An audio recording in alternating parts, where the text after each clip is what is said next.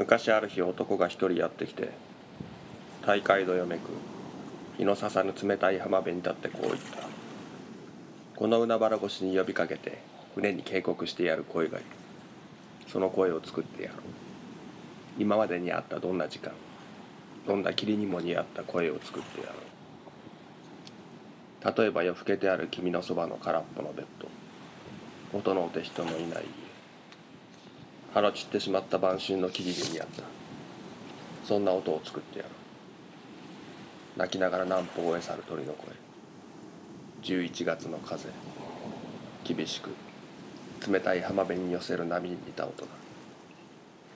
それはあまりにも孤独な音なので誰一人聞き漏らすはずがなくそれを耳にする者は誰もが密かに忍び泣きをし遠く故郷を離れた町で聞けば我が家が一層懐かしく温かく思われる。そんな音を作ってやる。そうすれば人はそれを無敵と呼びそれを聞く者は皆永遠というものの悲しみと生きることの儚さを知るだろう。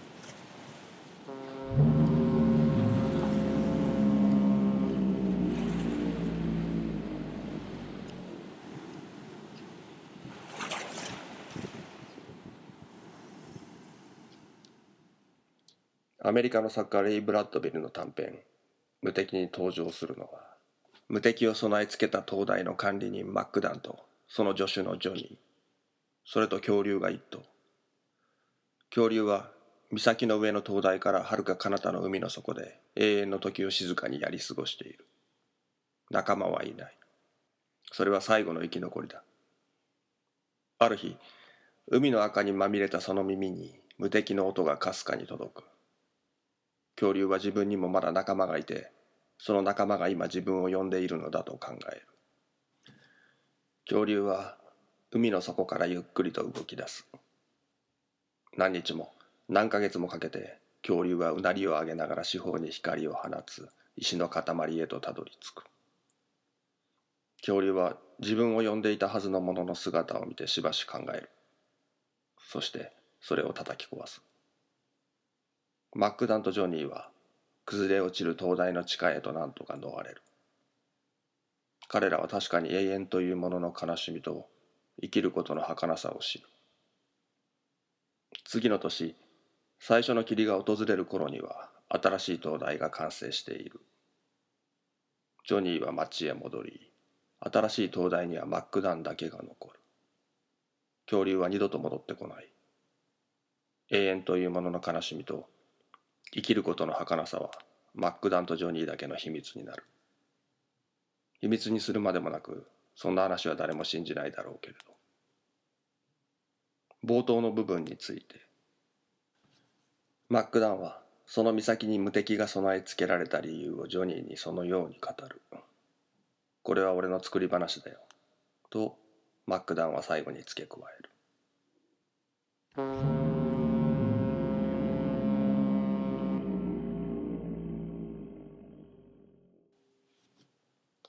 彼女は美人ではなかった。黒髪には強い癖があり肌は少し上を向いていた。細長い一重まぶたにきれいはなくちょっとエラが張っていた。とはいえ長い手足と薄い唇が印象的ななかなか可愛い子だった。家族を愛し故郷を愛していた。友達はたくさんいた。だけど彼女はキャンパスで一人でいることが多かった。初夏の新宿御苑はいつも居心地が良かった。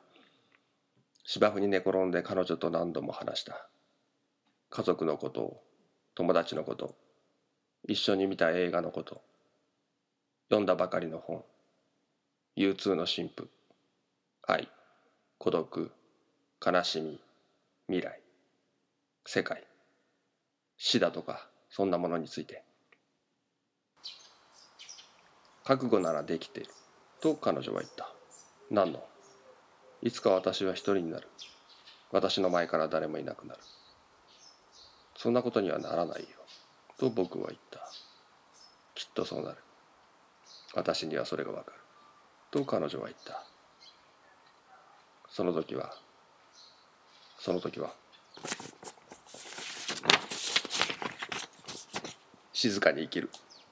人生には期待せず楽しかったことだけ思い出しながらただ毎日を生きる。昨日と同じ寂しい今日とか今日と同じクソったれな明日を。それとも誰かみたいに世界を罵りながら生きる。とびきり嫌なやつになって。どっちだっていいよ。なんだそりゃ。と僕は言った。ちょっと言ってみただけ。というふうに彼女は肩をすくめて笑ってみせた。彼女は何を言いたかったのか死について。多分違う。死んだ父親のことを考えていたのだろうか。それともこの前うつ病を悪化させて田舎に引き上げた兄のことを思っていたのか。それともただ出来の悪い死を思いついただけなのか。いずれにせよ何かを失うということについて彼女が僕よりいくらか多くを知っていたことは確かだった。多分その他のことについても。だけど本当はとしばらく黙った後に彼女は言った。本当はそれだってやっぱり素敵なんだよ。世界にも自分にも何一つ期待しない孤独な人生がかい。そうだと彼女は言った。うん。と僕は言った。そんなもんかね。そうだよ。と彼女は言った。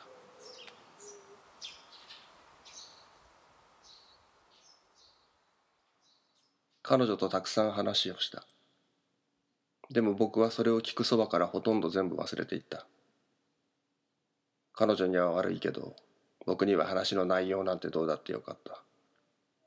世界がどんな場所でも構わなかった。未来のことなんて考えたこともなかった。僕は彼女の声を音楽のように聞いてそれだけで幸せだった。僕はブリやマグロみたいに健康で彼女に恋していた。僕たちは19だった。もう随分昔の話だ。やがて彼女は僕と別れ大学も辞めてしまう。彼女はアメリカへ行ってしまう。サンフランシスコで夜学に通い学位を取る。何の学位だったか僕は知らない。日本へは帰らずに彼女はそのままアメリカで職を得る。確か会計士のようなことをやっていたと思う。そしてそこで結婚し子供を産む。彼女は今でも毎年クリスマスカードをくれる。僕もスプリングフィールド家に年賀状を送る。彼女は今やスプリングフィールド夫人である。何年か前に旅行でアメリカを訪れた時に彼女を訪ねた。冬のことでアイオワ州のその小さな町には何日か前に降った雪がまだ溶けずに残っていた。彼女に会うのは6年ぶりだった。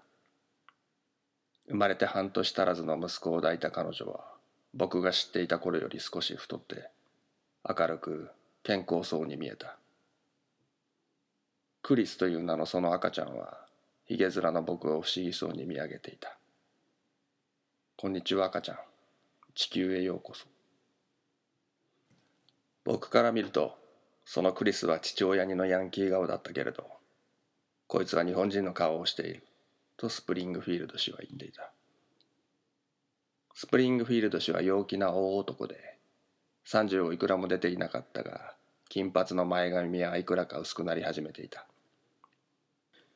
スプリングフィールド氏はよく笑い、よくしゃべり、よく食べた。僕も決して小食というわけではないのだが、お前は痩せすぎてると言っては、平らげるそばから次々と僕の皿に食べ物を盛るので参った。大げさな身振りを交えて語られるスプリングフィールド氏の物語の半分も僕には分からなかったが、この大男がなかなかいいやつなのはなんとなく分かった。3人家族はこじんまりとした感じの良い 2LDK に住んでいた。アイオワはスプリングフィールド市の故郷だ。翌日、僕は西へ向かう長距離バスに乗って彼らの町を立った。彼女とクリスが停留所まで送ってくれた。いつかまた、と彼女は言った。そうだねと僕は言った話を戻そう当時僕は東京の阿佐ヶ谷という町に住んでいた阿佐ヶ谷は東京から山梨県へ抜けていく JR 中央線が新宿駅を出てから10分ほど走ったところにある僕は阿佐ヶ谷で4年間暮らした。楽しいことばかりではなかったが好きな町だった。僕はこの町で恋を知り寂しさと悲しみを知った。東京の都心といっても阿佐ヶ谷は住宅地だから夜になれば静かだった。聞こえるのはアパートの隣の住人が電話で喋っているボソボソという音。小便を流そうと。時折響くパトカーや救急車のサイレンの音。それくらいのものだった。アパートの向かいに大家のでかい家があってそこに花という名前の大きな犬がいたのを覚えている。老犬の花は僕たちが呼んでもつついてもほとんど反応しなかった。散歩へ出ることもなく餌を食べることさえ億劫なようだった。誰かがその家に侵入したとしても吠えたりしなかったことだろう。その老犬花が獣らしい振る舞いをするのは街にサイレンの音が響く時だけだ。どこかでパトカーのサイレンが響く。すると花はゆっくりと立ち上がって背筋を伸ばす。サイレンの音に向かって吠える。何度もいつまでも。サイレンの音がとうとう遠ざかりついに聞こえなくなるまで花は吠え続ける。まるで無敵の中のあの恐竜のように。ある年の春大家のばあさんが死んでしばらくして花もいなくなった。その日は霧は立っていなかった。代わりに雨が降っていた。一日中降り続いていた梅雨の雨は日が落ちてから少し足を早めていた。2階の部屋の窓を開けると雨と木々の匂いがした。犬小屋に花の尻が見えた。僕は窓を閉めて彼女に本を渡した。レイ・ブラッドビルの「ウは宇宙船のウ」数日前にほとんど泣きながら故郷に帰っていった。彼女のうつ病の兄貴の本棚からくすねてきた本だった。それ読んでみて。と僕は彼女に言った。彼女は本を一別してからしばらく僕を見ていた。まあいいけどというように一息ついてから彼女は無敵を読み始めた。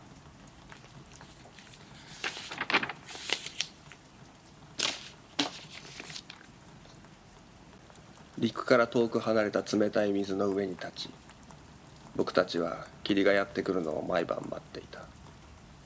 それがやってくる。僕たちは真鍮の機械にオイルを差し石の塔から霧に向けて明かりを灯す。灰色の空を舞う2羽の鳥になったような気分だ。マックダンと僕は信号灯を送る。その光はまず赤をそして白。やがてまた赤を灯して心細い何隻かの船をじっと見守った。彼女の声が心地よかった。雨の音が聞こえた。屋根を打つ雨の音。窓を叩く雨の音。木々の葉に当たる雨の音。アスファルトを濡らす雨の音。それを踏む人々の足音。彼らの傘に落ちる雨の音。それが地面に染み込む音まで聞こえるような気がしたがそれは気のせいだ。賑やかだなと僕は思った。静かだとも思った。脈絡なくいくつかの記憶が浮かんでは消えていった。美が前にある。美が後ろにある。美が上を舞う。美が下を舞う。私はそれに囲まれている。私はそれに浸されている。若い日の私はそれを知る。そして老いた日に静かに私は歩くだろう。この美しい道の行くまま。例えば昨日文化人類学の講義で出てきたナバホの参加とそれに続く文章。カスタネダはその後2ヶ月ほど未来で聞くことに打ち込み少しの間なら音に注意を払うことができるようになる。2ヶ月目にドンファンと旅に出て丘の麓の小さな谷に座る。ドンファンが目を閉じるなと注意した。聞き入ると鳥のさえずり葉の間を走り抜ける風の音虫の鳴き声が区別できた。こうした音に注意を払うと実際に4種類の鳥の鳴き声が分かった。風の速さも葉の擦れる3種類の音も区別できた。虫の鳴き声は幻惑的であった。私はそれまで体験したこともない不思議な音の世界に浸されていた。風が葉をこすり合わせた。風は木のてっぺん高く吹きやがて私たちのいる谷まで降りてきた。降りてくる時まず高い木の葉に触れ独特な音を出した。私はその音の豊かさきしみにうっとりとしてしまった。そして風は藪を抜けたくさんの小さなものがぶつかり合うような音を出した。それはほとんど旋律ともいえる音で吸い込むようで断固としていた。その音が非常に私的であったのでそれが憎かった。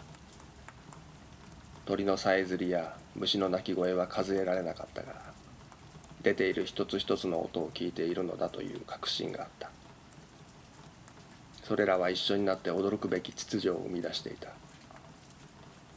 そのうちに独特な長いむせぶような音が聞こえた。私はそれに震え上がってしまった。他の音はすべてやみ谷はその端まで届いたむせぶような音の残響を残して全く静まり返った。そしてカスタネダはドンファンの言う音の中の穴を見ることができるようになる。ドンファンは音に聞き入る時にも目を開いているように言う重要なのは見ないことでなく目に阻害されないことだドンファンの目の使い方についての奇妙な。しかし一貫して行われるレッスンは焦点を合わせないで見るということだ。例えば去年読んで面白くなかった名作の一節。最高の不思議は常に言語を絶しており最も深い思い出は悲鳴にも残らん。彼女は続ける。無敵が鳴り響く。なぜあの生き物が毎年この灯台へ戻ってくるのかその訳が知りたいんだ。俺が思うに無敵が奴を呼んでる。だからあいつはやってくる。隠れていたんだよ。深い海の底に。奥の奥の一番深い奥底に。これは言葉だ。生きた言葉だ。ちゃんとそれだけの意味を持っている。この深い海の奥底って言葉はこの言葉にはこの世のありとあらゆる冷たさ暗さ深さがこもってるんだ。無敵が鳴り響く。そして怪物がそれに応えた。例えば彼女の兄貴がいつか僕に語った話。彼が繰り返し見るという夢の話。さしたる根拠はないがその夢の話は彼がでっち上げた嘘っぱちだと僕は思っている。少なくとも半分くらいは。彼の夢の中でもやはり雨が降っている。夢の中の彼女の兄はまだ若くて学生服を着ている。ずぶ濡れの彼は大きな扉の前に立っている。彼が手をかけると大きな音を立てて扉が開く。彼は体育館のような広い場所にいる。高い天井を打つ雨の音がバリバリと響いている。彼は封筒を手にそこに佇んでいる。封筒に差出人の名前はないがそれが誰からの手紙か彼は知っている。彼はなかなか封を切ることができない。しばらくそれを光にかざしてみたり振ってみたりした後とうとう彼は封を切り手紙を取り出す。何かが書いてある。彼がそれを読もうとすると文字が紙からポロリポロリと落ちていく。彼は懸命にそれを受け止めようとするが結局文字は全部床に落ちる。手には真っ白い紙切れだけが残っている。彼は足元に散らばっている文字をかき集めて封筒と紙切れと一緒にそれをポケットにしまう。彼は扉を開けて雨の中へ出ていく。いわゆる一つの悪夢だよ。と彼女の兄貴は言った。高校生の頃帰りの電車でいつも一緒になる女がいて彼に言わせるとその女が夢の中の手紙の主らしい。その女は信じられないくらい太っていた。まあ家みたいだったよ。と彼は言う。彼の学校の近くにある中高一貫教育の私立の女子高校の制服を着ていた。太った女はいつも一人でいつも同じ電車の同じ場所に座っていた。そしていつも何かを食べていた。彼は一目見てその太った女が嫌いになった。毎日見ているうちになぜか無性に腹が立ってきた。理不尽なことに何度かその太った女の前までつかつか歩いていって「お前なんでいつもなんか食ってんの？いつも俺と同じ電車乗ってんじゃねえよ」などと言ってみたりもしたが太った女はおずおずと笑うだけで次の日もやはり同じ電車に乗っていてやはり何かを食べていた。その太った女がある日彼に手紙をくれた。控えめに言ってもびっくり仰天したよ。と彼は言う。彼はそれをその場で破り捨てた。太った女はその様子を見ていつものようにおずおずとした笑みを浮かべてから自分の元いた場所に戻っていった。そんな話だった。まあ嫌な野郎だ。雨の音が聞こえる。彼女の声が音楽のように聞こえる。遠くから近くから。彼女は無敵の最後のシーンを読んでいる。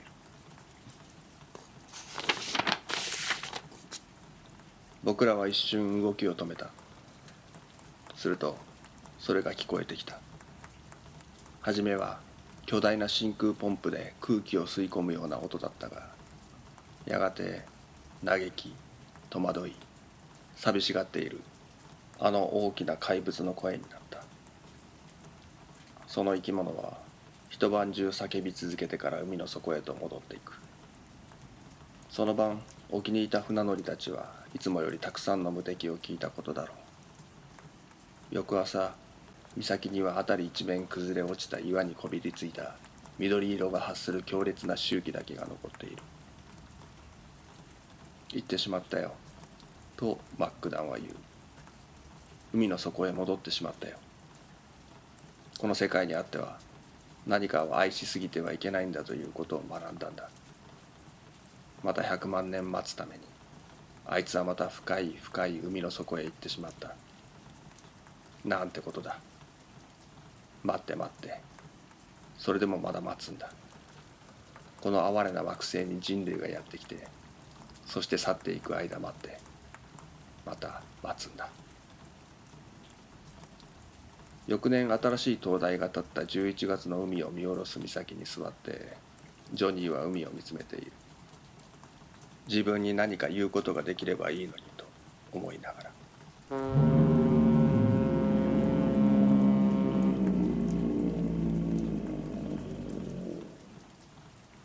彼女は本を置く。目を上げた先にはすっかり弦の錆びた僕のギターが立てかけてある。でも彼女はそれを見ているわけではないようだ。僕は彼女の赤い T シャツの左胸に手を当てて彼女の鼓動に触れる。冷蔵庫のサーモスタットが大きな音を立てて止まる。隣の部屋からパールジャムの新婦の音がかすかに聞こえる。雨の音が聞こえる。とても静かだ。と僕は思う。海の底にいるようだと僕は思う。彼女が僕に微笑む。僕は彼女を抱きしめる。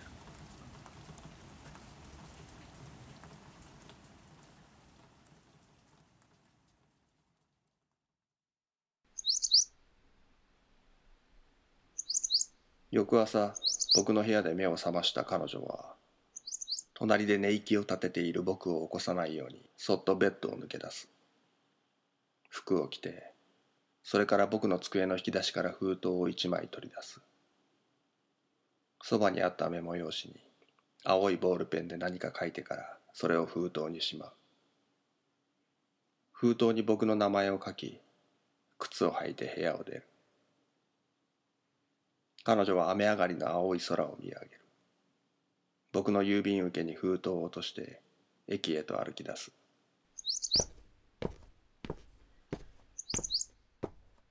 僕は近所のスーパーの袋を手に下げて落ち始めた光の中に立っている。郵便受けを開けてテレクラや宅配ビデオのチラシと一緒に彼女の封筒を見つける。